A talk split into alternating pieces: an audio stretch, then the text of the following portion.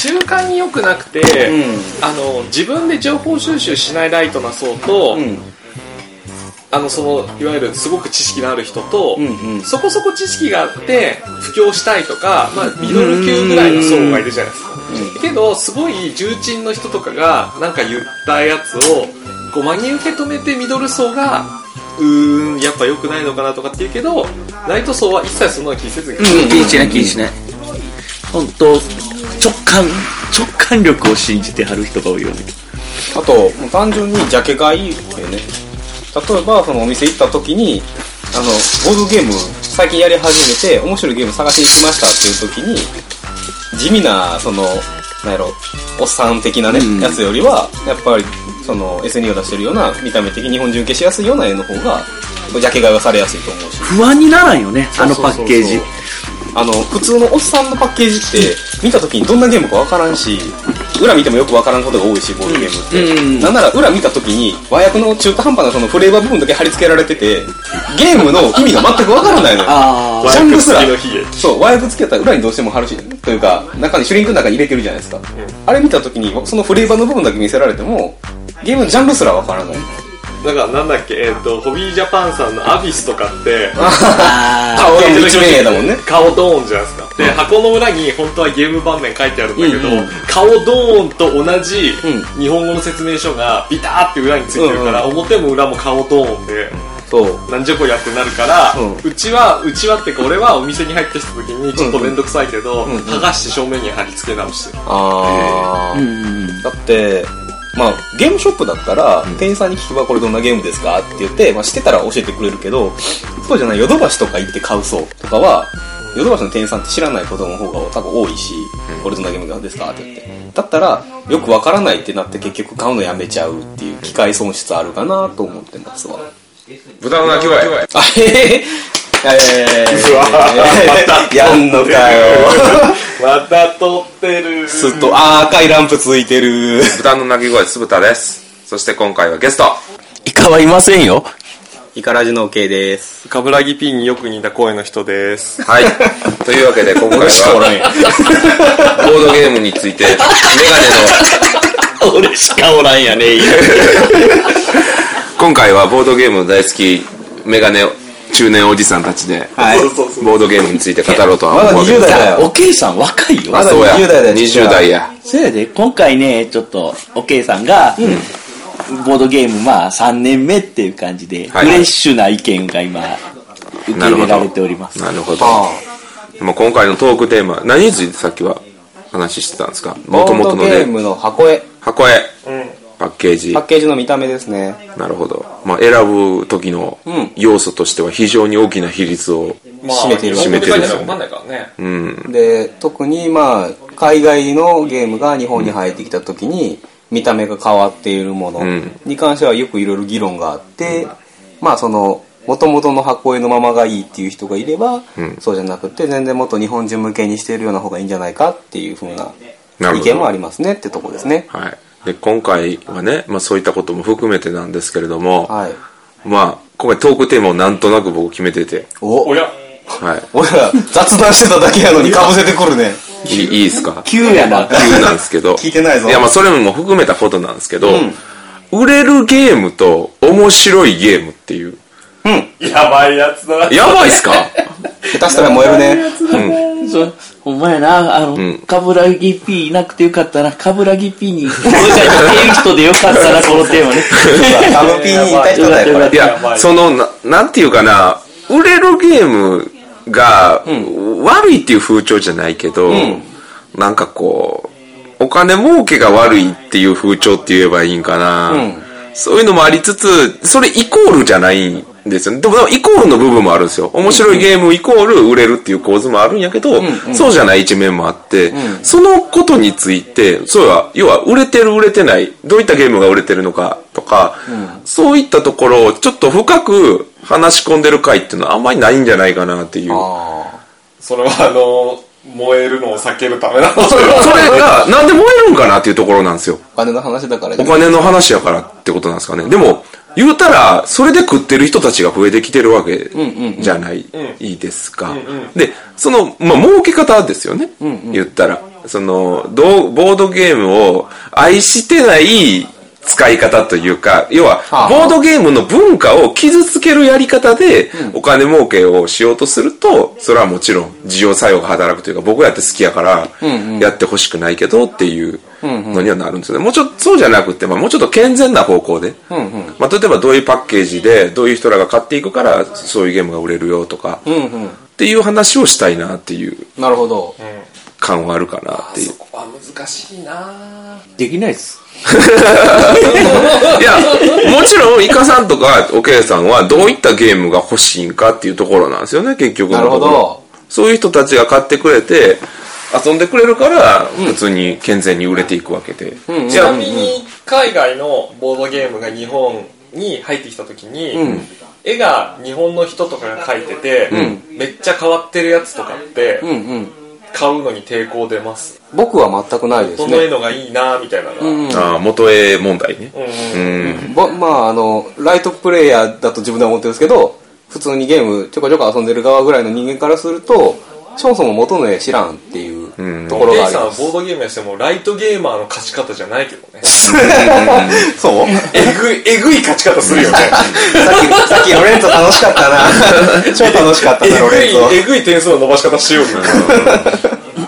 まあ、おけいさんは、うん、もともとボードゲームのその素質がすごかったんですけど、やってない人やったんです、うん、やってないです。で、ボードゲーム一回やり始めたら、もうバリバリと実力を出しはったりとか、うん、やめろなんだこの空気いや、まあ、というかまあ、みんな、まあ、おけいさんはゲームうまいなという感覚は、やっぱり、その、うん、理解が早いので、うん、だからその、重たいゲームもね、結構、うんうんうんうん、続けてやれたりするし、前やったらもう全然俺よりもなんかあの重たいゲームのルールを蘇生して読んでくれたりしてるので、すごい良い人です何の話かなかった良い人ですなんかただただおけいさん の, あの能力値の高さ、違う違う違う居心地の悪さが尋常じゃねえのだから両面、だから最近のプレイヤーであることと、うん、ゲームの中身見れる両方の面を見れる人なんですよ、うん、なかなかいないんですよこう、うん、だからやっぱりさんねんめぐらいやったらまだいろんなゲーム知らんし、うんうん、そのなんか好きなゲームをひたすらやってる人のが結構多かったりするのかなと思うんですけど、やっぱり僕が近くにいたのでボンボン新しいゲームを提供した結果、おけいさんのがボンボン新しいゲームを買い始めるようになってさんねんめなのっていう話になっちゃうぐらい、うん、やっぱりゲームは、ゲームハマってもらえたんで、僕は良かったなと。だまあ話ちょっとそれるけど、いい話そ、話それるというか、まあ、だから、おけいさんは、あの、視点がちょっと、いい視点持ってるとは思うんですよね。うん、ま、だから僕なんて長くだらってやってきてるから、また別の視点があるし、うん。それだと、例えば昔補正じゃないけど、はい、前好きで遊んでたやつが、うん、まあもちろん絶版して手に入らなくなって、うんうん、それがちょっとして、なんか何年ぶりに、日本語版として国内に入ってくるぜってなった時に、前と全然見た目が違うっていうことのショックとかがあると思うので、あこれショック受ける組とショック受けない組がいるんですよね、うん、結構、うんうん、で新しい人はそんなにそれが少なくって、うん、あの昔からやってる人は昔の方が良かったっていう、うんうんうん、だからまああるかな。例えば大江の聖が、うん、ね、もうバリバリのその、うんおじさんですね、絵画のような絵を基本としてたのが、あの、大江のさん、あの、えっと、小細工版、うん、エスエヌイー 版になると、もうまるっきり絵が違う、うん。けどゲームの内容は全く一緒だったわけですよ、うん、僕的には。だからやった結果、ゲームの内容は一緒やから、僕はそんなにダメージは受けなかった。その解雇中なので、古い方がいいと言っちゃうんです。いや、そのか、古いのが雰囲気いいやんって言っちゃうんですけど、結局ゲームは新しいのでも構わないっていうのが僕の感覚、好きなゲームは、うんうん、だから結構その大江の誓願であったりとかってリメイクで出た当初はすごいその絵が変わったことで賛否両論がありました、うんうん、ネット上では、うん、ただすごくやっぱりありがたい話ですごい売れてるんですよね、すっごい、うん、で一方でやっぱあの絵が出しやすいっていう方もいっぱいいらっしゃるんですよ。うんうん、そうそうそうそう。うん、あ、ゲーム会とかで。ゲーム会もそうですし、その買っていただいたお客様のあの声であったりとかで、あっちの方がいいっていうのもあるんで、マイナス意見もある反面、これもいいねっていう意見も多いんで、一概に何が正しいかっていうのはちょっと一人が喜ぶことを全員が喜ぶのは無理やなっていうのは、うんうんうんうん、だもうもう絶対無理だけど、本当はだからにバージョンだよね。うんあまあまあまあ。内容は一緒だけど、丸々エディション、オリジナルバージョンみたいな。お金かかるやん。そうね。めちゃめちゃ。結局金なんですよ。大江の西岸に関しては、うん、あの元のバージョンはタイルやったんですね。うん、パネルがタイルやったんで。すごい取りやすかったっていう、うん、プレイアビリティの良さがちょっとカードになって若干取りにくくなったな、うん、そう俺の持ってた前のやつカードだったけど、そうだったじゃあじゃあ僕もっと前ですわ、うん、そうだったんだからグランデかなんかのやつ持ってて、あリオグランデああちょっと会場忘れたんですけど、それはねカードだったんで、そのあちょっと厚めのタイルタイルとか厚めの紙で正方形かな、うん、僕の持ってるやつね、うん、あれがちょっとタイル取りやすかったんで、うん、厚みがある方がね、やりやすかったっていう感覚で、それはもうプレアビリティとかそのパッケージの本当中身の問題で、それはアートっていう話ではちょっとずれるんですけど、うん、まあでもそこが変わったら、うん、あっちの方が良かったら全然出ると思う、うん、そうそうそうそう、そういう点でね僕は言ってる時はあります、ね、ドメモっていうゲーム、うん、あれはもともとねプラスチックのカチャカチャしたやつだったのが紙のやつになって、うん、あれってやっぱりプラスチックが、ねうん、プラスチックが良かったとか、うん、プラスチック再販してくれってめちゃくちゃ効くから、あれでもあのプラスチックのやつって何かの余りやったんでしょ確か。あ、そうなの？あ、そうなの？そうそうそうそうそう。だからあれちょっと変な形してるじゃないですか。あれってもともとなんかのパーツやったんですよ。へえ。それをなんか再利用じゃないけど、うんうんうん、知ってやったっていうのは話聞いた。だからあのプラスチックまで安いじゃないですか。うんうん、普通に。そういうのあれ専用で型取ったわけじゃないんですよ。確かに。もしかするとドメモはもっと手前のバージョンがあったんじゃないかなって思うんですよね。うんうん、あれ日本版、うんうんね、日本版で作られてて。いやあんまりやらないけど、タイル版のやつって麻雀みたいにこう、うん、カチャってまとめて横一列に立てたりとかで き,、うんうん、できないことはなかったけど、今のバージョンだと組み立て式だから、うんうん、開けた時にばらけちゃったり、あと、まああんまりないけど、ちょっと傷が入った瞬間マークドになっちゃって、うん、もう裏から何の数字か分かっちゃったりするっていう可能性もプラスチックよりは多い、うんうん、そのプラスチックのね特別感ってなんでしょうね、あれね、紙と紙じゃない、そうそう、だから紙プラスチック、木みたいな順番な、うん、そのなリアリティというか、うん、だそのアクワイアっていうゲームがあって、あります、うん、アクワイアっていうのがプラスチック版が、うん、ホテルを建てるとかいう時に、そのホテルの版のところにプラスチックのコマをカチャって置くんですね、うんうん、それが今紙のバージョンとかあって、紙やとやっぱりカチャとは言わないし、置くだけになるじゃないですか、うんうん、だからその音が鳴る方がいいとか、そのアクアやね、いろんなバージョンあるんであれなんですけど、やっぱりそのコンポーネントけど、それはアートではないんですよね、やっぱり、うんまあ、持ってるプレイアビリティ、プレイアビリティの差っていうので、そうそうそうそう、結構その古い人間はそれを言っててるかもしれないですね。昔のどちらかというと絵が変わったことよりも、絵が変わったと同時になんかプレイアビリティが下がった、うん、なんかカードの視認性が悪くなったとか、うんうん、そうなってくるとちょっと困っちゃうなっていうのがあって、うん、ただじゃあさっき言ったもう無理だってにバージョン、うんうんうん、そのリメイクバージョン、うん、オリジナルバージョンってもしに種類出したとして、うん、確実に言えるのはオリジナルバージョンの方が売れないよねっていうのが現実としてある、うんうん、もう持ってる可能性がある場合もあります、ね、のもあるし、うん、やっぱそのふたつ、今風のものと昔そのままのものって出して、うん、昔そのままのものの方が売れるっていうのは多分ほぼない、うん、よっぽどそのリメイク版のプレイアビリティが悪いとかじゃなければね、うん、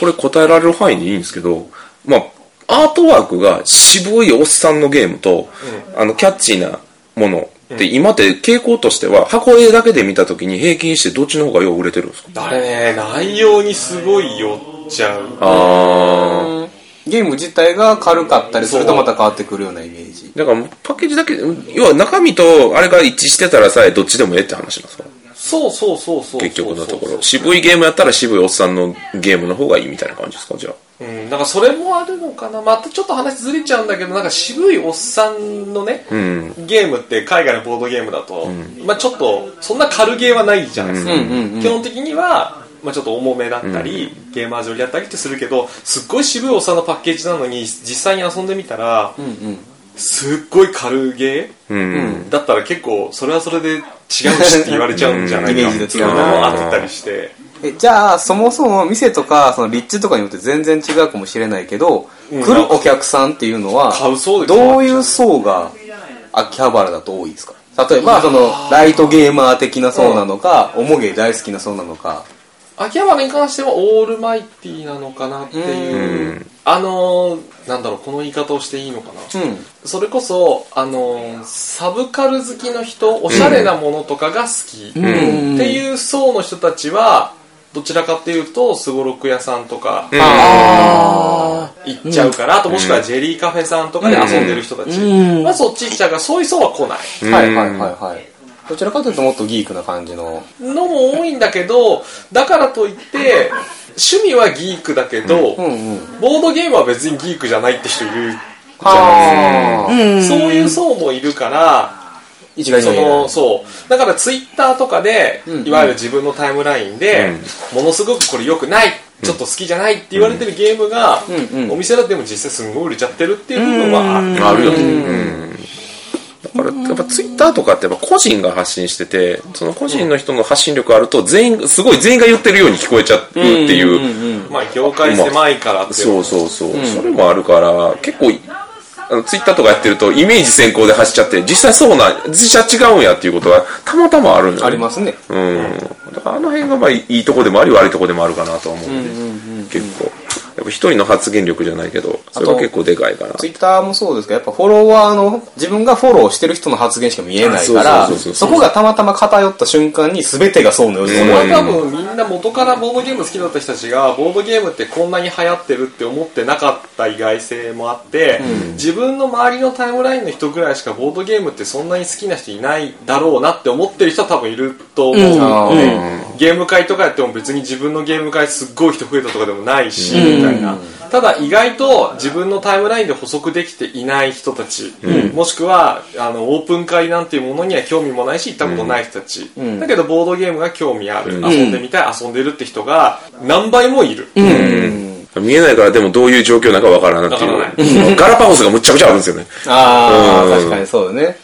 ただそれの現あの概要が全くつかめへんっていうのが今の現状かなと思う、うん、見るだって見る方法ないもんないね、つながりがないから、うん、そこで完結してるから、うん、だ何で見るかって言ったら売り上げで見るしかないんですよ、うん、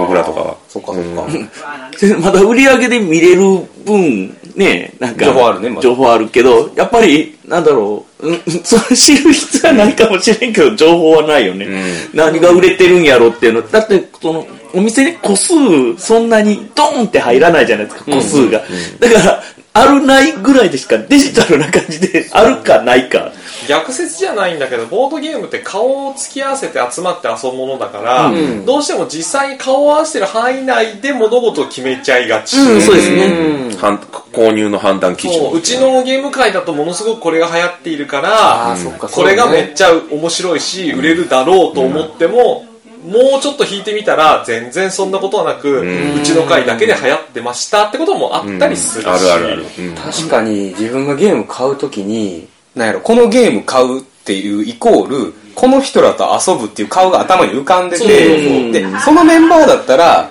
例えばシビライゼーションろくじかんみたいなゲームはやってくれないだろうから買わないとか、あいつらみんな軽ゲー好きやから軽ゲー買おうみたいなところの判断基準もできるよね。その例えばファッションやったら、うん、その街中歩いてたら、うん、あ、これが結構流行ってるなってわかるじゃないですか、うんうんうん、まあそのね渋谷とかね、うん、そういう大きい街歩いてたら、あ、このファッションがよくマフラー巻いてる人いるなとか、うん、そういうの分かると思うんですけど、分かりようがね、ボードゲーム、ああ、なんか肩持ってる人多いな、渋谷ではとか分かんないのよ。例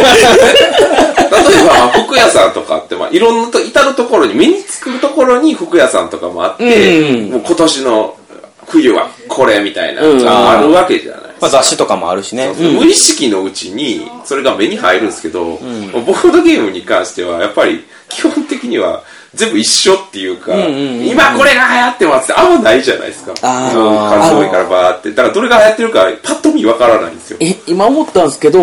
ボードゲームの書籍とか、うん、その雑誌系とかそういうのが少ないから、うん、あのメディア関連がやっぱり少ないから、うん、やっぱりメディアで流行りとかと知るじゃないですか、うんうん、そのねえ、えー、っとファッションならファッションとか、うん、漫画なら漫画みたいな、うん、あこういうのの傾向が多いなっていうのが、うん、そういうメディアがやっぱりまだまだ少ないんかなみたいな。服よりは本のは近いかな。うんうん、なんかベストセラートップじゅうってあってもそれぞれその人の好みがあるから、うん、ベストセラートップじゅう全部買ったら絶対面白いかって言ったらそうじゃないし、うん、っていうのはなんかボードゲームもそれに似てて、うんうん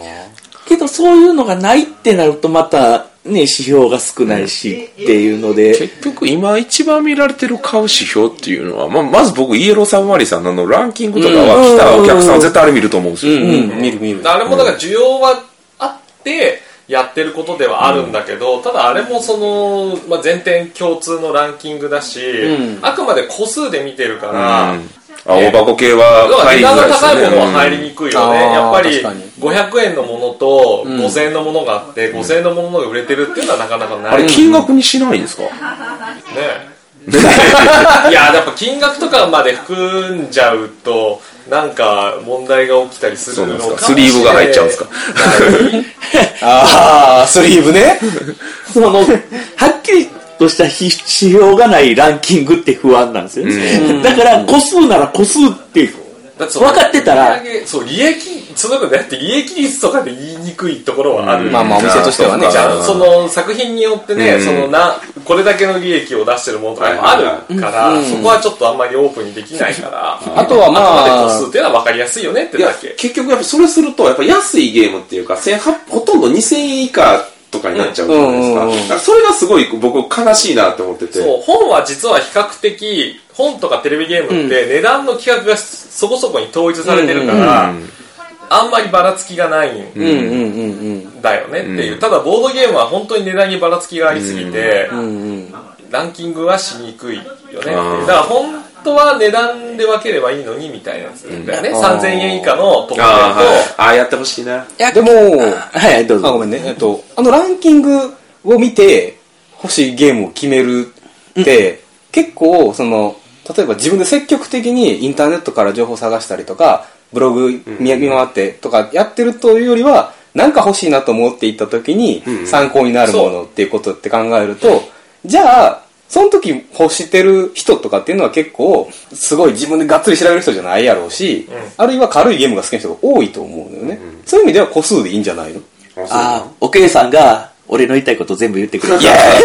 同じ意見同じ意見です個数ランキングでいいと僕も思うんですよ。ただただ買う側からすればボードゲームが好きだから、うん、こういうゲームが欲しいとかって分かるけど、うん、僕らが全然例えば興味のない分野に、うん足を踏み入れた時、うん、やっぱ聞くじゃん。とりあえず今売れてるのなんですよね、うんうん、そういう人たちに向けたランキングっていうものがあるよねって、うん、それこそでもそれもじゃあそういう人にいきなり大箱バーンって渡しますかっていうとそうじゃないんじゃないですか。だったらあのランキングって結構意義が強いものになってる気がするなと思ってそれで鶴田さんが求めてるものは僕は何やら対象系でやってほしいんですよ、うん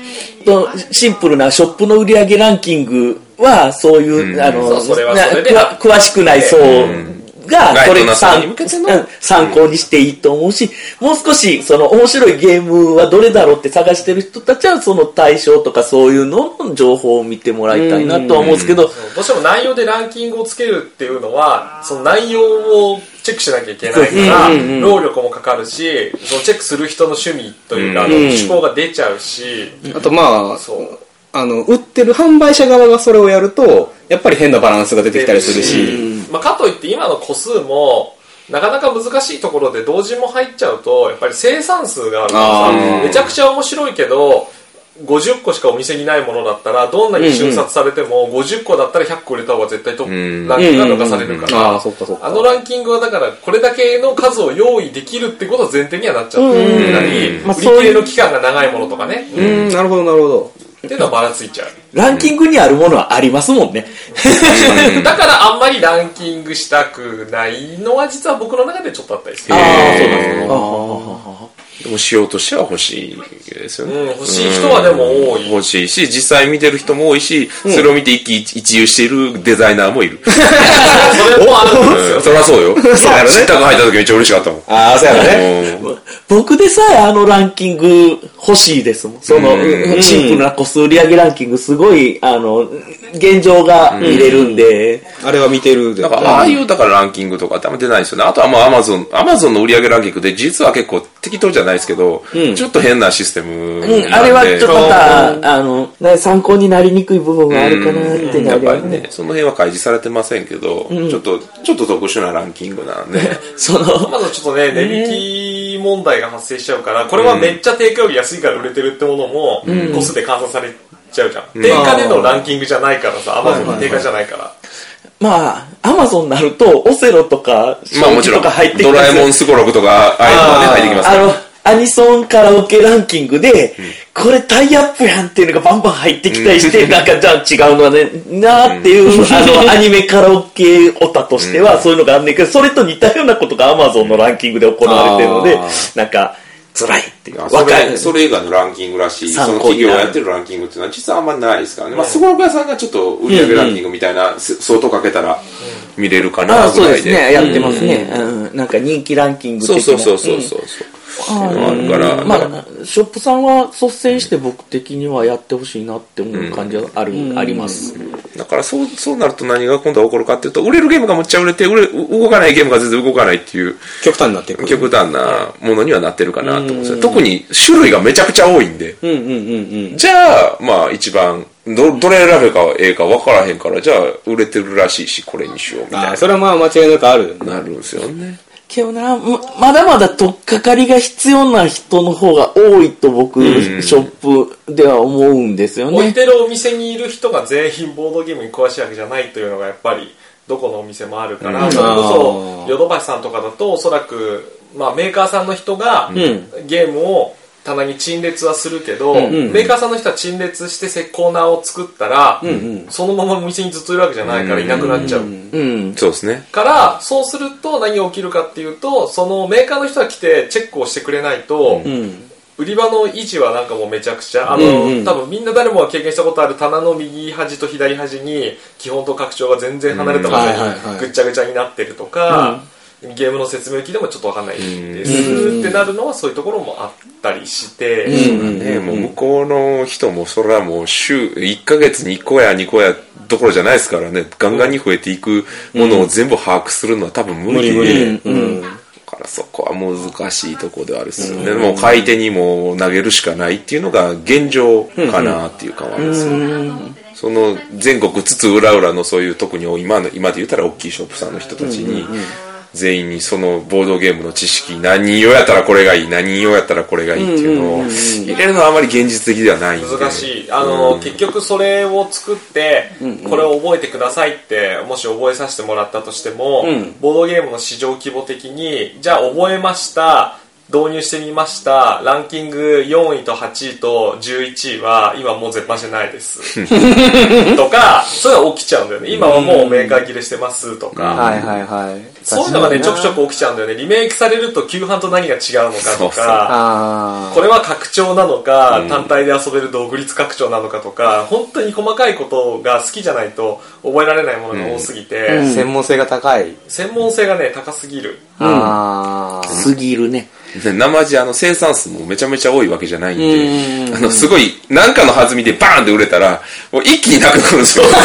ないないなるほどねバーンって一気になくなって、じゃあ次いつさ、まあ、例えば作るってなっても数ヶ月かかるんですよ。そっからね、そうそうそうそう、やっぱ海外で印刷したりとかするのが多いんで、はいはいはい、売り切れてもすぐ入ってくるよねっていう他のジャンルの感覚でいくと、うん、そうでもない、うん、ない、そうだねそれでまあ在庫持つのにリスクが高すぎる業界になるかなって思うんですよね。このゲームは場所も食うし、水に弱いし、あのボックス破損したりとか、破損もあるし、紙だからね結局。かなりナイーブ扱いが。でしかも国内で作ってないこともあるから、海を渡ってくる間に。品質が落ちることがある、うんあまあ、海外多いですよねやっぱり印刷所さん安いですから海外は、うん、で結局、ね、空輸で運ぶか、うん、船で船便するかで全然ね、うん、お値段が変わったりするから、うん、時間のかかる船便でってやると、うん、再入荷が遅かったり、うん、そうで海外ゲームものによっては日本では売り切れても他の国だと余ってて、うん、全世界中で在庫がなくならないと新たに作らないっていうものも結構あるから、うんうん、日本だとないけどまだどっかの国では残ってるから再販されないよっていうのもあったりしてるってことは、まあ、その今の話の流れでまとめるとヨドバシカメラさんみたいな小売店さんで専門性が高くないショップさんはそれこそあのすごいただの個数のランキングであのライトなゲームが並んでいようがなんだろうがもうライトなそのランキングっていうものがあれば助かるだろうし、うん、専門性が高いショップさんっていうのは、うん、また別のことができると、うん、そういうとこに来た人をフォローするために例えばこのゲームとこのゲームですよとか説明ができたりとかっていうのがあるよと、うん、あとまあちっちゃいポップとかがあるといいのかなと思いますねあの本屋さんみたいな感じでねゲオさん頑張ってるやつね頑張ってますねあれすごいねめちゃくちゃ頑張ってる、うんうん、でもああいうのは絶対にその初めての人とかはすごい助かるんやろなっていうのは思いますね、うん、ただゲームの数が多すぎたり実際に書く労力を考えるのはなかなか大変だ、うん、だからメーカーがやるべきなんですかねやっぱそういうことってそういうデータを送ってけど結局じゃあメーカーさんが用意したものを使いますっていうのはもちろんありだけど、うん、でもなんだかんだでちょっと通好みの人とかって、うん、メーカーが作ったやつよりはああそうなんですよ第三者がね本屋の店員さんが作った手書きのポップロがいいみたいなのあるじゃんって確かに、うん、あとなんか下手するとメーカーが自分のとこ目指せ、目指せようとしてなんかすごい派手派手な色使いのしてますみたいになったら、まあ、なんかバランスおかしいな目チカチカするやんってそうバランスおかしになるやんって、うんだ僕が今までゲーム買う買い方としてあの裏見るんですね、うん、それやったらあのメビウスさんの役がそのフレーバーテーマとかが書いてある部分だけを表にして貼ってくれてるんで、うんうん、そこを読んで考えるっていうことをやってたんですよ今までね、うんうん、それがちょっと分かりにくくなったり、まあ、あの裏見て買うことはあるんですけど、うん、思ってるよりも裏見て買うことがあるので、あ、それはまあ確かにそう。だからそこら辺がどれぐらい分かりやすいかが勝負かなっていう。でも和訳のサイズとか箱のサイズ的に小箱のゲームに裏和訳貼られるとカードがなくなってる。そうそうそうそうそう。だからね。下手するとバーコードも見えないみたいなね。それで表に貼ってたりしてはるんですよね。あと、うん、僕個人的には結構ゲームのシステム、うん、例えばワーカープレイスメントですよ、うん、拡大再生産ですよ、競りですよみたいなそのシステムの元になってる部分が結構知りたい買うときに、うん、だけどやっぱりフレーバーだけだとそれは全然わからないことが多い。それがまあわかるやつやったらさらに興味惹かれて買うとかもあるんだけど、フレーバーは何やろその村の発展とかやったら分かりやすいんだけど、うん、そうじゃなくて中世ヨーロッパのみたいな、そうそうそうそう、それは結局何をしてそうなるんだみたいなやつが難しいのよね。威厳を得てそうそうそう分からへん、その威厳の勝利ポイントなんだろうかみたいな。栄光を手にした者は勝つとか書いてあってもうフレーバーはええわ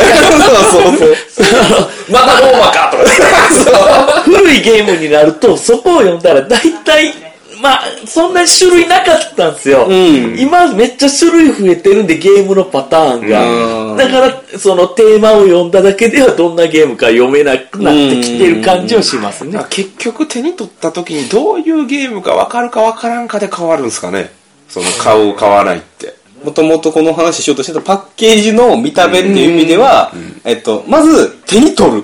ところがスタート地点だと思うのよ、うん、例えばえっと、ボードゲームショップ行った時に平積みしてるんやったら表側の面、うん、手に取られる。そうで棚入ってるんやったら側面がまず目引くかどうかっていうのはすげえ大事やと思う、うん、そうやな。でそういう意味では僕ぐらいはのそののまたさんねんめとかやったら、うん、あの全く知らないゲームやったら例えば見た目綺麗とかおしゃれとかの方がその地味なやつよりは手に取りやすい、うん、まあ第一段階ね、うん、第一段階まず引っ張ること、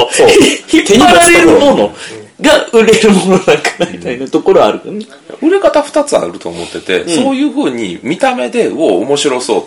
て思って買われるゲームと、うん、実際評価としていろんなサイトとか、うんうんうん、いろんなところがおもろいとか店員がもうこれおもろいから進めようっていうふたつの売れ方があると思うんですけど、どうなんですか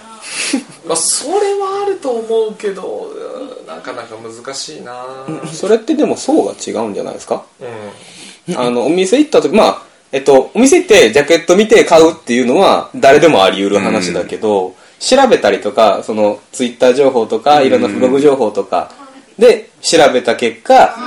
そのソフト、そのコンテンツ自体を買いに行くっていうのをまた中級層というか、ある程度ボードゲームの情報を日々仕入れることを力入れてるそうじゃなきゃいけない。レンタルビデオに似てるのかなっていう気もするけどね。ツタヤとかの借り方、うんうん、こういうジャンルが好きで、うん、で箱を見る人と、うんうん、いわゆる映画のネタバレも覚悟でレビュー見てレンタルする人みたいな。ああ、パッケージ見るな、その表裏見て、うん、っていう見方は一緒だよね。ああ、これはだいぶエロそうやぞ、趣味に合うぞっていうの借りるじゃないですか、ね、あ、特定のあのなんかのれんくぐった先の話ね。あ、ちょっと肌色が多めのね、借りる時々厄介なのは、映画はなるべくそのなんかね、煽り文句だとか、うん、あらすじとかキャストとかがバーって書いてあって、うん、それ見て決めるけど、うんうん、ボードゲームはそれを例えば箱に日本語でバーって書いてあると、うん、ビジュアルが良くなくなると言われちゃったりして、うんうんうん、バランスが難しい。そうそうそうそう。だからたまにホビージャパンさんとかであるんだけど、うんうん、あの箱の裏側の部分だけ、うん、紙を上から載せてるだけで、うん、実際買ってシュリンクをバリって開けると、うん、日本語の説明書部分の紙は外れるっていうやつ、うんうんうん、とか帯だけ帯がついてるとかって、うん、結構評判は良かったりするので、その元のデザインは崩してないけど、うんうん、そっちが好きな人はそのバージョンにもできるよみたいな感じで、うんうんうん、それはありかなと思うし、みんなそうしてほしいって言うんだけど、意外と帯ってコストかかるんだよね。うんあうん、結局でも外でやってもらってるからってことですよね。そうなんですよ、ね、うん。自分らの会社でやるわけじゃないんで、多分作ったゲームに別で印刷した帯だったり紙を貼るってなると、うん、意外とコストが実はかかるから、手作業だったりするし、そう、それだったらむしろ箱自体をそういう印刷にしちゃった方が、うん、実は丸々日本語にした方がなっちゃったりすると、でもなんか煽り文句が入ったままの箱になるから、あ, あんまり好ましいデザインではみたいなのもあったりして複雑って、うん、あの映画の日本版ポスターの話になってる。そうですそうです。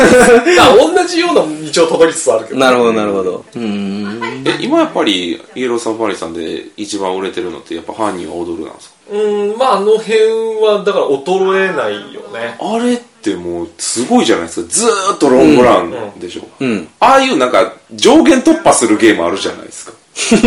例えば、まあ、エスニー だったらもうキャット&チョコレートなんかはもう一定の数もずーっと売れ続けてる商品、うんうん、やっぱなんか今思いついたりバッと言っても犯人は踊る、うんうん、ワンナイト人狼、うん、あとキャット&チョコレートシリーズとかは全然落ちないで、あとワードバスケットとか、うん、もうあの辺になってくるともう買ってる層がまた違うんですよね。第一段階というか、うん、よくわかんないよくわかんない層が買ってるんですよ。確かに謎のみんな持ってるもんね。普通謎の鉱脈がねどうしたでも意外とそのゲームファンの人たちが自分の回でじゃあ犯人や踊るを広げられてるのは見たことないとか、そうああ確かにあれ謎なんです。だからそこがガラパゴスなんですよ。そうみんなの知らない部分なんでしょうね。見えない層のコンボというか、うん、その紹介した紹介して全然そのボードゲームやらない層がやってそこの層がまた面白いってなってその先の層が、うん、さらに見えない層が面白いって言って買いに行くみたいなのがコンボが起こりやすいゲームなのかなっていう、うん、口コミだとは思うけどね。ネットのワンプラステレビ シーエム 打ってるとかそういうわけでもないし、うんうん、有名な人が犯人は踊るめっちゃ好きでって言ったから売れたとかでもない、うんうん、でその、その辺のゲームをよく見てみると一応せんはっぴゃくえん以下で見た目キャッチで、うん、結構暖色系というか、まあちょっとワイワイ楽しめるゲームっていうのはあるんですよね、まあ、値段の壁ってやつで、ね、さんぜんえんを超えると途端に落ちるっていうよく言われる、うん、せんはっぴゃくえん以下かなと思ってなんかねイメージとしてやっぱり シーディー シングルと シーディー のアルバムを買う時の感覚さんぜんえんっていう。はいはいはいはいはい。そうやな、さんぜんえんってしっかりしたものを買った気がする最低金額みたいな、うん、確かにそうね、うん、ほんでせんえん台にせんえん台だとちょっとしたものを買うから我慢するのと、うん、いちにち抜くのみたいなさ、うん、確かにそれんな感じよね、うん、でさらにごせんえんろくせんえんまでいくと同じテレビゲームの方と比べられちゃう。ああなるほどなるほど。だから顕著なのはちょっとボードゲーじゃないけどクトゥルフ神話 ティーアールピージー のルールブックってろくせんえんぐらいしちゃうけど、それゲームソフトいっぽん買えるじゃんってなっちゃう。確かにで打って考えちゃうみたいなそっかー、確かにこっちはテレビゲーム、こっちは本でしょみたいな、こんな高い値段する本辞書ぐらいしか知らんみたいな。確かにそうね。やべえ、逆の考えしてしまうな。ゲームのパッケージ見て、あ、これって買えるやんろくせんえんぐらいのボドゲみたいな。あー、まあ、それは趣味でやる人はね訓練されて調教されておる。まあそれはやっぱりどこで、うん、まあ、趣味中心してるかっていうのが、ね、うん、なるとやっぱさんぜんえんってすごく、うん、うん、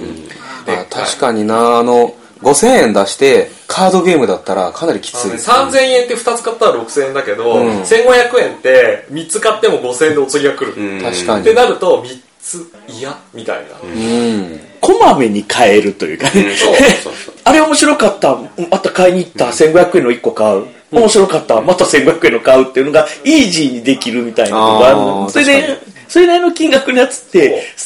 面白かったらすごいヘビロテされる感覚があって、うん、あとさんぜんえんごせんえんかなっていう、うん、そのあのー、楽しむ面でいっかいカラオケ行った時の料金、うん、ライブのチケットを適正価格で買った時の料金、はい、うん、なんかのチケット系とかって、まあ、言ってもさんぜんえんとかで前後したりするから、やっぱりさんぜんえんごせんえんってなってくるとどんどんこう落ちてはいくけど、区切りとしてはやっぱさんぜんえんってすごいあるよね、うん、さんぜんえんには趣味としてのラインがそこかなっていう、うん、じゃあ実はパッケージ以上に大事かもしれない、お金はね。まあ値段はね。値段は大事よ。うーん、いや、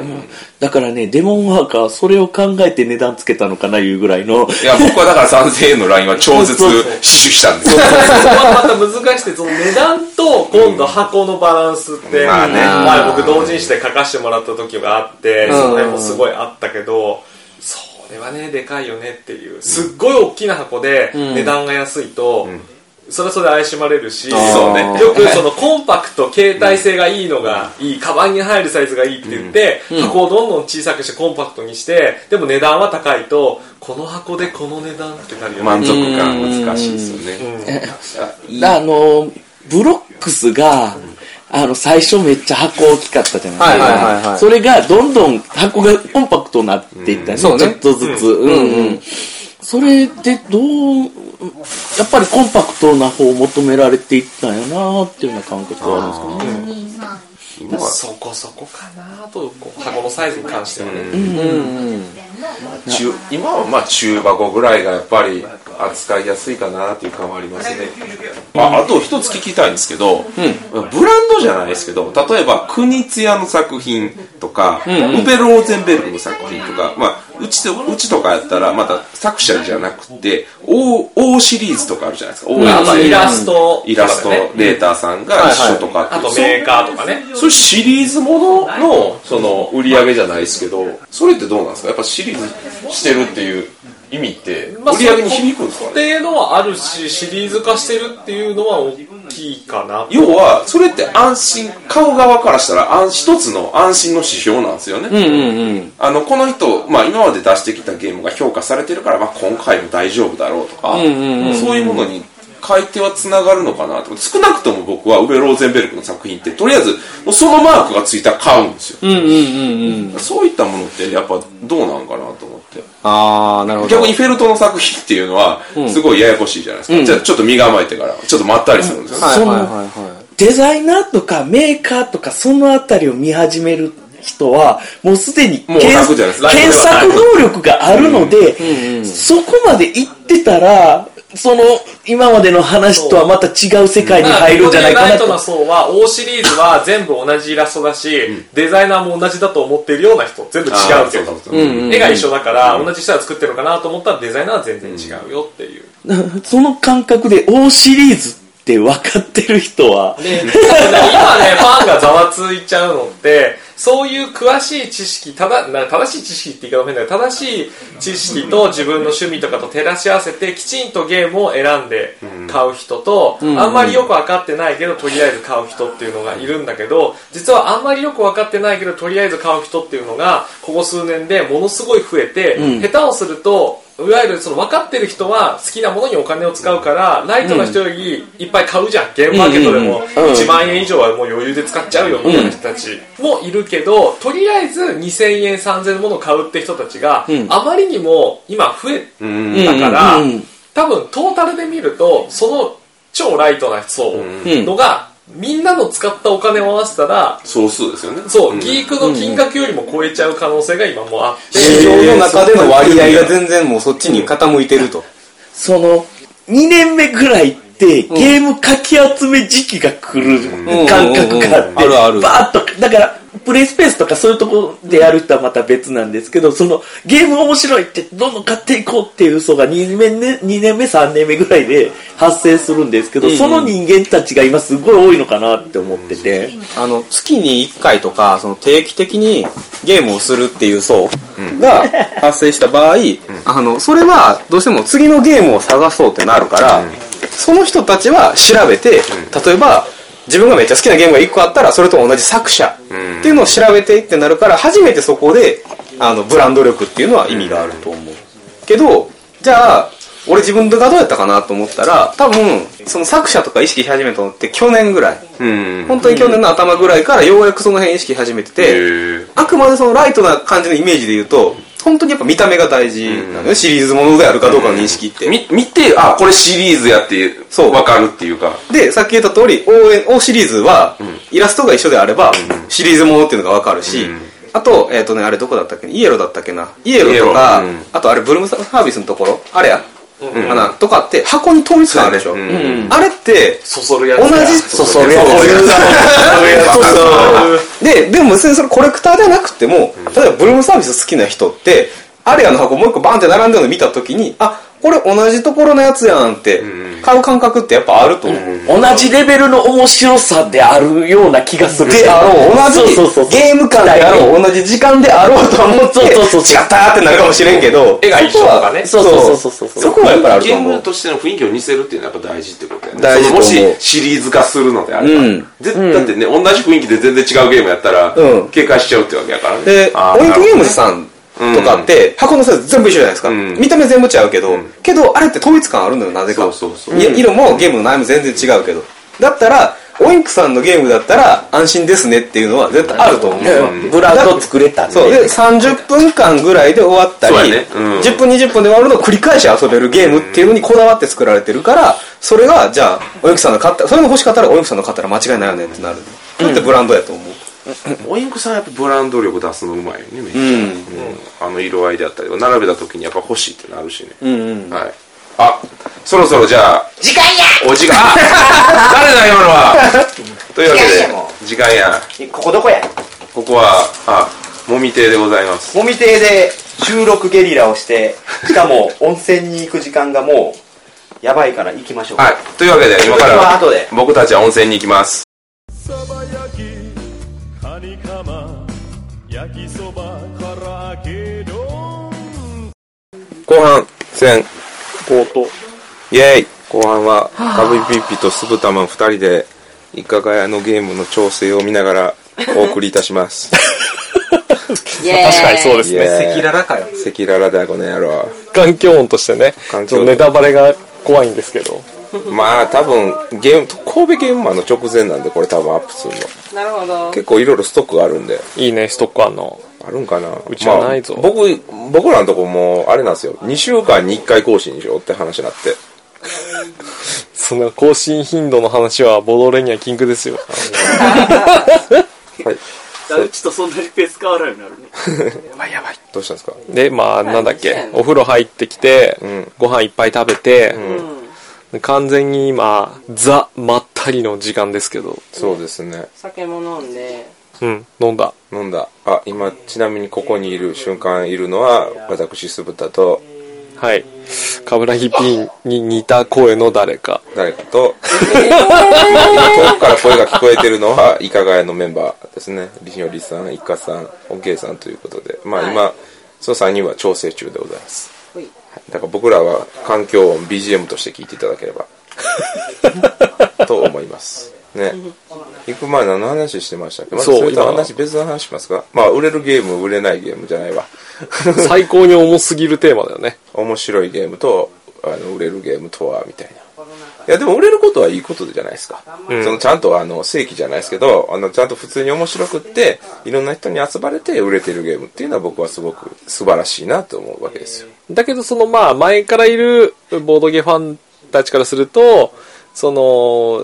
内容に対してんっていうやつがあんまり売れちゃったりね、ああ売れます、ライトなゲームがボーンって売れちゃったり、うん、テーマ一本勝ちみたいなね、うん、何とは言わないけど、うん、そういうのがあんまり売れるようになって、うん、同人も商業もそういうのが売れるしって出す出し続けちゃう傾向になると、うん、良くないのではないかという不安になっている人ファンも多いんじゃないでしょうかと。あ、実際そうですよ僕も、うん、要はあの小箱ばっかりが売れるから小箱ばっかりの市場になったらそれはそれでちょっとあれなんじゃないっていう。だってゲムマ自体もさ、うん、チャック袋が若干絶滅の危機に。そうですね、絶滅危惧種ですね。まあ、ちょっとありますけど、ちょっとゼロではないけどね、うん、うん、数割合的にはもうね昔に比べるとすごい比率が変わってきてるわけですよ、うん。まあ、それは多分あの、ね、あの印刷屋さんが頑張ってたりとか、えー、とそういうパックとかね、うん、いろいろみんなが発掘してきたから、まあ、ありがたい面でもあるんですけど、ね、でもなんかこうそう絶対しなきゃダメっていう風潮っていうか、そうしないと売れないというか、そういうことになってチャック袋が少なくなってるとしたら僕はちょっと悲しいかなと思うんですよね。まあ、チャック袋をいっぱい出しましたからね。そうね、そんな中で棟梁さんとかずっと出し続けてるから、うんうん、そのストイックさが僕は好きなんですけど、だからそういう人だったり、まあ、メーカーさんとかがね、うん、自分の好きな面白かったゲームとかを出し続けてる限りは、そのライトすぎるライトなゲームにちょっとマニアックなゲームが淘汰されちゃうってことはないと思うんだけどね、うん、っていう。まあでもね、大箱ってやっぱ小箱に比べてやっぱちょっと動きが鈍かった、まあ、売れてるゲームとかもあるんですけど、うん、やっぱり割合的にちょっと重かったりするじゃないですか、動きが鈍かったりとかって、うん。そそ海外ってどうなんですかね、ドイツとかってだどうでもそんなそんな変わらないですかね。どうなんだろう。あのなんか聞いた話だとやっぱポーンとか取るとバーンって売れるらしいんですよね。そのあ、はいはいはい、赤ポーンのね、赤ポーンとかああいうノミネートされたりした、うんうん、でもやっぱりそれ以外はやっぱりどの国もやっぱり動きがやっぱ鈍くなるっていうのはちらっと聞いたことがあって、うんうん、やっぱどこでも一緒それはあるんかなっていうのはちょっと感じてるんですよね。日本だけじゃないんですけど、まあ、でもじゃあどうやったら大箱買ってもらえるんかなっていう話になってくるじゃないですか。うん、うん、でやっぱり高いでしょ。うん、まああと子供の頃から慣れ親しむっていう環境にはなってないから、うん、あと日本って、うん、なんかね、それこそ本場の国だと子供の頃は黄色い箱のね、うん、幅的なやつで育って慣れてきたらちょっと難しいの行って、うん、みたいなのが僕らはないから、うん、ちょっと大人向きのねものから行ってるから、うん、どうしたもんかね。うん、まあね、それはメーカー的にも小売さん的にもね、売れてほしいですからね。まあまあまあまあまあ。うん、でまあ小売さんとかまた、まあ、もっとさらにちっちゃいっていう言い方あるかもしれないです。個人でやってはるところとかは、言ったらもう大箱のゲームとかもすごい数絞って入れて、もう売り切ったら売り終わりみたいな感じなんじゃないですかね。ただメーカーってそうもいかないじゃないですか。作る側としては一気にバーンって作らんとダメなんで。どう、どうにかならないかなっていう。え、それ何、どうして大きな箱のが売れたらいいなということで、うん、僕は結構大箱を遊んでほしいなぜなんですよ。うーん、うん、そのあ難しいんかな、どうなの。僕ってもう買い出して大箱とかガンガン買ってるじゃないですか、うんうん、バーって。じゃあどうやったらそこに持っていけるんかな、促せるんかなって思ってて、うん。ちなみに絶賛調整中のイカ屋さんとかは、うん、最初に買ったゲームって小箱？大箱？いや、もう最初に買ったゲームはね、もちろん小箱です。イカさんとか買ったかな、よく覚えてないのよね。めちゃめちゃ昔ですよね。何年前の話やねん。だからボーナンザと小箱だね。ドリンタ・ドリューバー、うん、まあまあ大きいよね、うん、ドリンタ・ドリューバーがかなり最初に買ったはず。あ、で僕が特殊っすわ。いきなり大箱やったんですよ。えー、ああ、だってシビライゼーション。シビライゼーション。で、その後だってカタンでしょ。で、電力会社でしょ。重い重い。全部でかいんですよ。僕ね、最初に買ったのね、めっちゃ鉄板なんだよね。恥ずかしいぐらい鉄板。な、なんすか？カタンとカルカソンヌとキャッチョコの幽霊屋敷。あ、でも僕が初めて買ったのもキャッチョコです。うん、友達に教えてもらって買ったやつ。超鉄板って。俺がキャッチョコ鉄板じゃなかった。で。高いしって言って、うん、ちっちゃいキャリーケースのポータブル版のカタンを買って、うん、なんか位置とか街がしょぼいってちょっ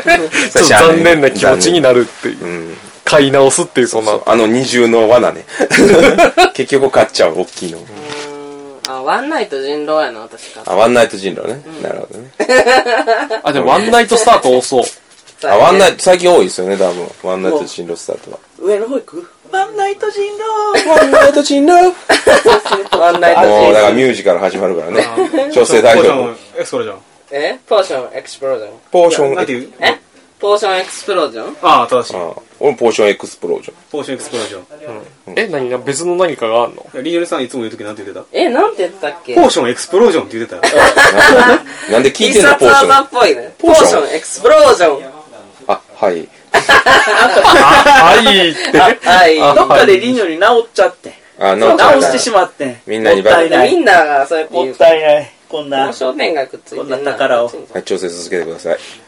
いきなり大箱ってよりかはなんかちょい重ぐらいからね。うん、そうね。今だったらなんだろうコンプレットとか。ああ、宝石とかどうですか？宝石、コンプレット、うんうん、スカイアイランドみたいなあのカルカソンヌの箱のサイズ。へーうんとか、うん。うん、あれぐらいの買ってほしいな。買ってほしいね。買ってほしい。ショップとメーカーの嘆きみたいな買ってほしいな。いや大事、ね、大事大事発信すること大事、うん、そのね切実か切実というかねまあまあ、 あの小箱売れるのも嬉しいんですけどうんそういう大箱も売れるようになったらいいなどうしたらいいかなっていう感じですよ買えじゃなくてね、うん、でも逆にじゃないけどそれこそ最近って国産のゲームから入る人も多いと思うんですけど、うん、それこそワンナイト人狼とか、ね、ハンギアン踊るとかからね、うん、でもそういうところから入っていくとある日海外ボドゲに目を向けた時に、うん、もしかしたらあれ海外ボドゲって意外と安くねってなるのではあ結構やっぱね同人のゲーム高いじゃないですか、まあ、どうしようもないですよねまあそれはもうロット数が、ね、委託にもなっちゃうと委託販売の分で値段高くなったりあとちっちゃくてもさんぜんえんとかねするやつありますからねだからねそれこそその流れで買ったなワンナイト人狼とワンナイト人狼ねワンナイト人狼そうねハンギアン踊ると、うんうん、まあでもまあ同人が高いのはしょうがないし僕は全然いいと思うんですけどね、うん、小ロット生産ですからねそうそうそう小ロット生産やからそれで逆にみんな安くしすぎてわーおってなったらね赤字赤字ってなったら、うん、それは困りますから、うん、サークルスペース代が出ないよ、うん、続けられない趣味は趣味じゃないよそうだ確かにまあ別にね値段設定も各々のサークルの自由なんで、うん、僕たちは強くは言いませんが、うん、ただまあいつも僕はサークルさんに赤字にならない値段にはしてねとは言ってるね、うん、続けられなくなっちゃうそうね、うん、誰も得しないねそれねそうそうねやだよねなんか作れば作るほど売れるんですけど赤字になるんですっていうほらなんだ罰ゲームだみたいになっちゃう、ねもうそれ、それやっていいのは石油王だけです道楽でね道楽でも無料で配ってください、ねうん、最低トントンそうですねトントンですね、うん、そのイベントに行くための費用がを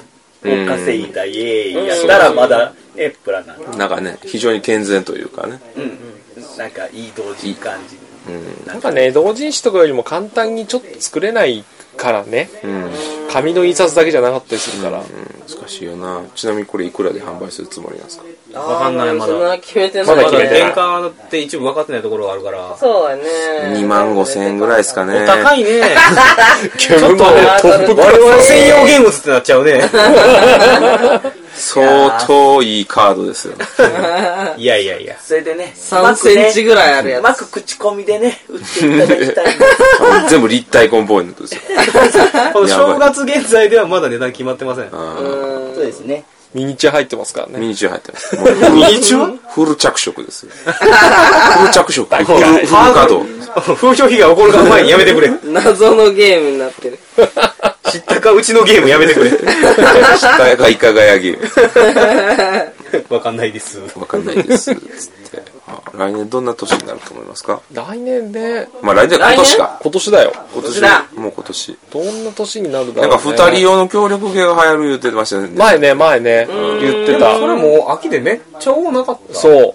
二人用の二人用のゲームが増えたそうそうそう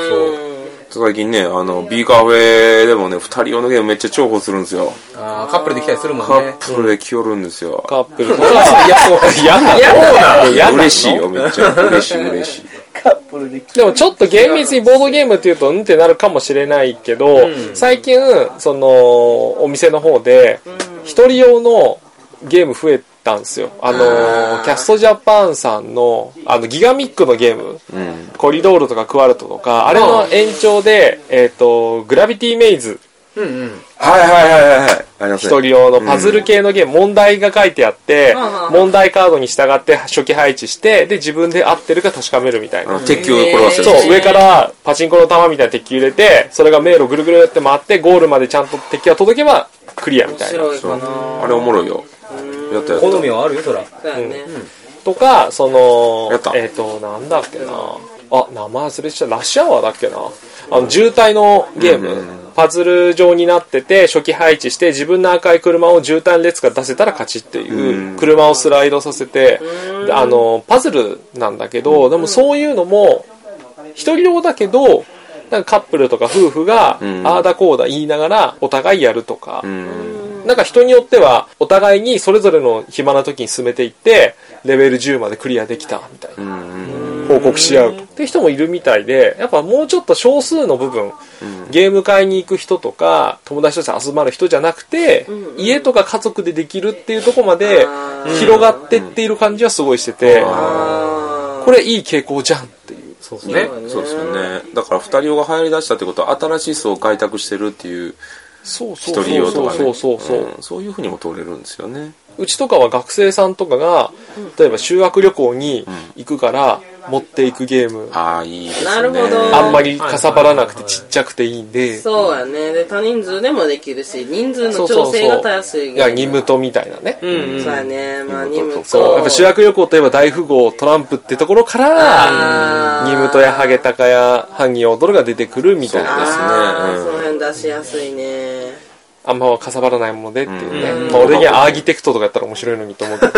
急に、急になんか欲しいな、中学旅行で。どうしたアーギテクト。うごうごって言いながら、こん棒でポコポコ殴るゲームですよね。ガチ殴り起きそうなやつ。いや、でも、電車の中とかね、バスの中でできるってなったら、うん、そういうゲームはいいですよね。うん、なるほどな。だからみんなが思っているより広まっているような気はするけどねっていう。うん、まだまだメジャーではないけど、うん、もうみんな作るからいっぱい。学生からの広がりってすごいやろね、うん、だってそこで知らん子が知っていったら、うん、そこからこうネズミ斬式に、まあね、やっぱり学生って口コミ社会やから、うん、一個パッと広がった瞬間にすごいけどブワーッと広まるのはあると思う、うんね。まあ、ただ学生自身はそのお金とかないから大量には買えないんやけど、その子らが大きくなっていって、例えば大学生とかになって、うん、でまたさらにそこから広まっていってっていうのが僕個人的には、いやそれが長い趣味として続くかっていうところは難しいよね、うん、突発的には広がるやろうけど、うんうん、でもここまで広がれば、うんまあ、ごねんごとかじゅうねんごに前昔ワンナイト人狼ってやっててさみたいな人たちも出てくるよね、こんなに広まったら。あ、こういう派生みたいなのボードゲームってあるんだみたいな。だから会社のレギュレーションとか、あとはなんかこの老人会というかそのねデイサービスとかのやつ時にそういう風にパッと出るようになるとまたいいんかなと思ってて、個人的には。前にテレビでそうなんか高齢者の方でまだその介護とかをね必要としてない人とかが高齢者同士でシェアハウスをするのが結構都市部よりかちょっと東京近郊というかとこで流行ってるって聞いてて、そういうシェアハウスのところとかにそのうちボードゲームあったら面白いよねとか ね, ね, 老, ね老人ホームにここの棚にあるみたいなボードゲームの部屋あったらもうずっといいみたいよね俺もそこ行くねえ棚のところに老眼用のメガネがかけてあって必ず一人常駐いるやん。常駐いるよい る, い る, いやいるけども う, うおもう自分らがじいさんになったタイミングやったら自分らで読むよ頑張って。ただねそのいや読めへんと思う。読めんかな。読め読め字小さいしな。うん、ちっちゃいし、ルール、ルール忘れちゃうから、だからまあできるだけ、まあ、簡単というか、もう文字がバーッとちっちゃいとかはきついかなっていう。お化けキャッチをすげえゆっくり取ることになりそう。えー、えー、お化っけ絶対なんちゃもんちゃやっても、うん、誰も思い出せないいや俺らそうなるからね絶対そうだね、この話題大丈夫かな怒られへんから俺らなっちゃうよねそうそうこれさオッケーオッケーこれあってさっき黒だ黒だーさっきさっき出た出た昨日かそうそうこの人あメロンいやこれはおととい言っていや覚えとらんけどでもそれでもいいんですよ結局その中でコミュニケーションが生まれててあああってなるのであれ僕はいいと思っててだからありなんじゃないかなってもう特に俺は会社のレクレーションで使ってほしいなうんあでもこの前使いましたよあどうでした、ね、あのねよあの、まあ、ボードゲームって意味じゃないけどアナログゲームとしては読み人知らずあれ紙とペンあったらできるんであの会社の全く普段もアナログゲーム一切知らないようなメンツろくにんぐらいでやったんですけど大受けへそう紙ペン系は警戒されないからさそうやね何かを出すっていうわけじゃないからさんじゅっぷんぐらいちょっと時間あるなーってなっちゃってでなんかみんなうーんってなってたから、うん、じゃあちょっとゲームします言うてあ素晴らしいタイミングやね、うん、そうそう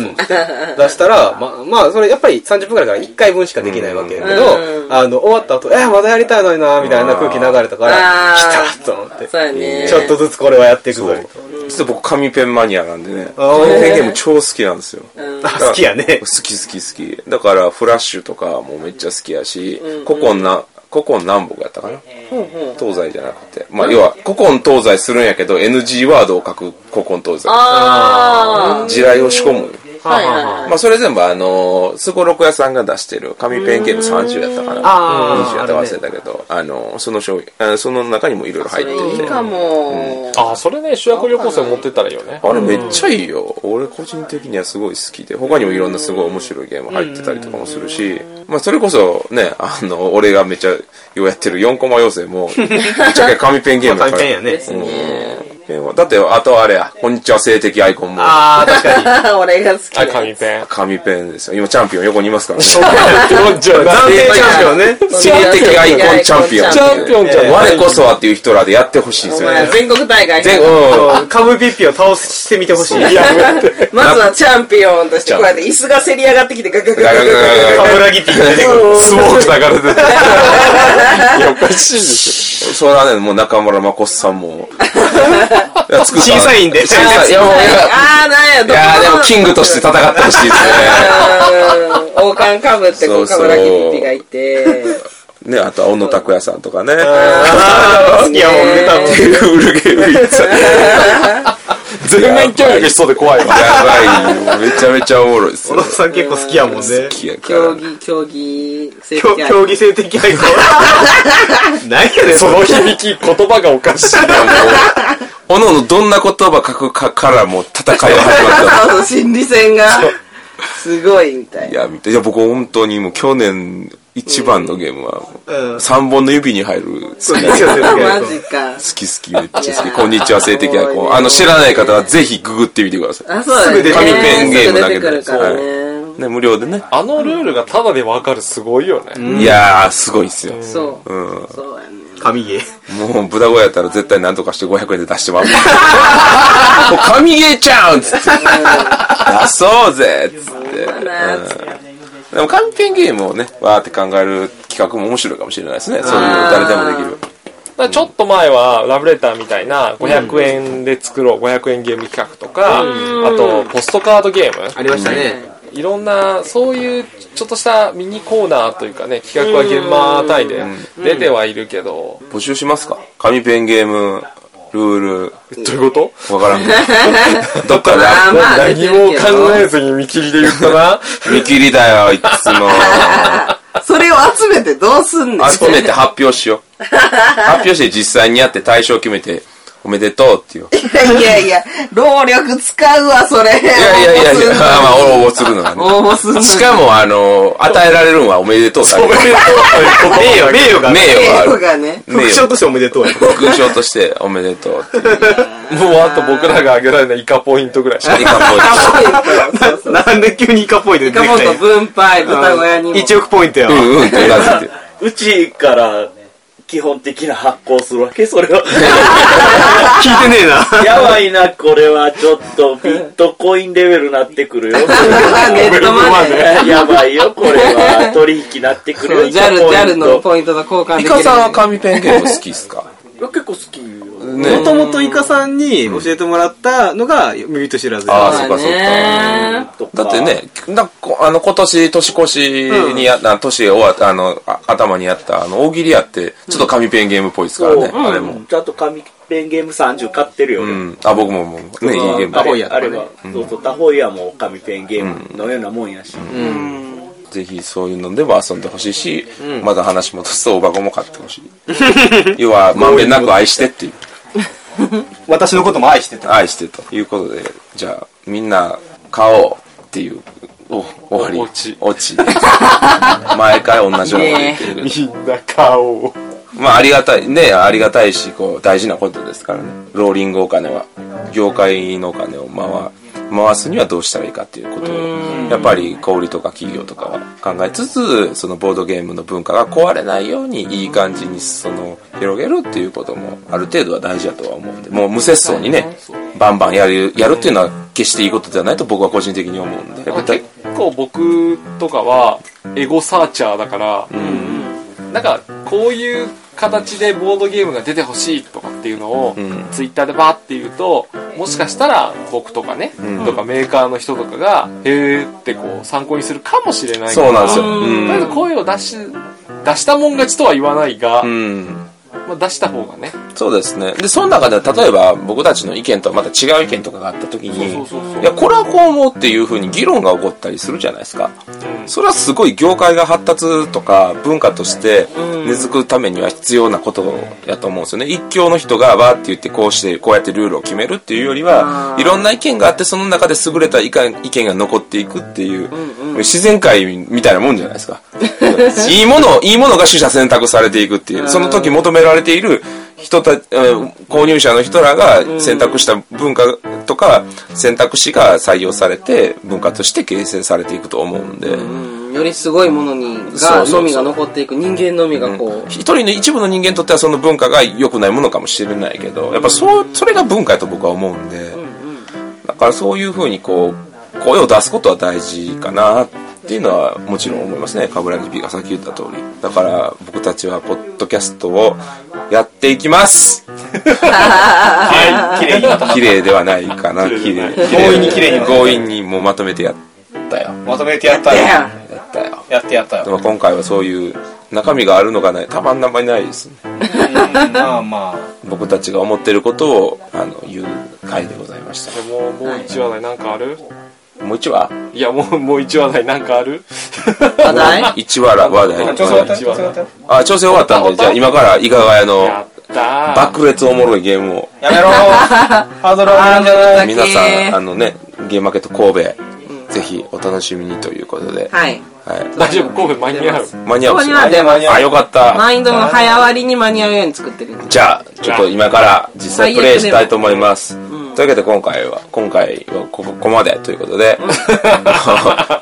は、はい、お相手は豚小屋酢豚と、はい、カブラギ P とりにょりとイカとオケイでした。 See you next time バイバイ。もうイカマンの顔がもう死んでおる。死んでおる。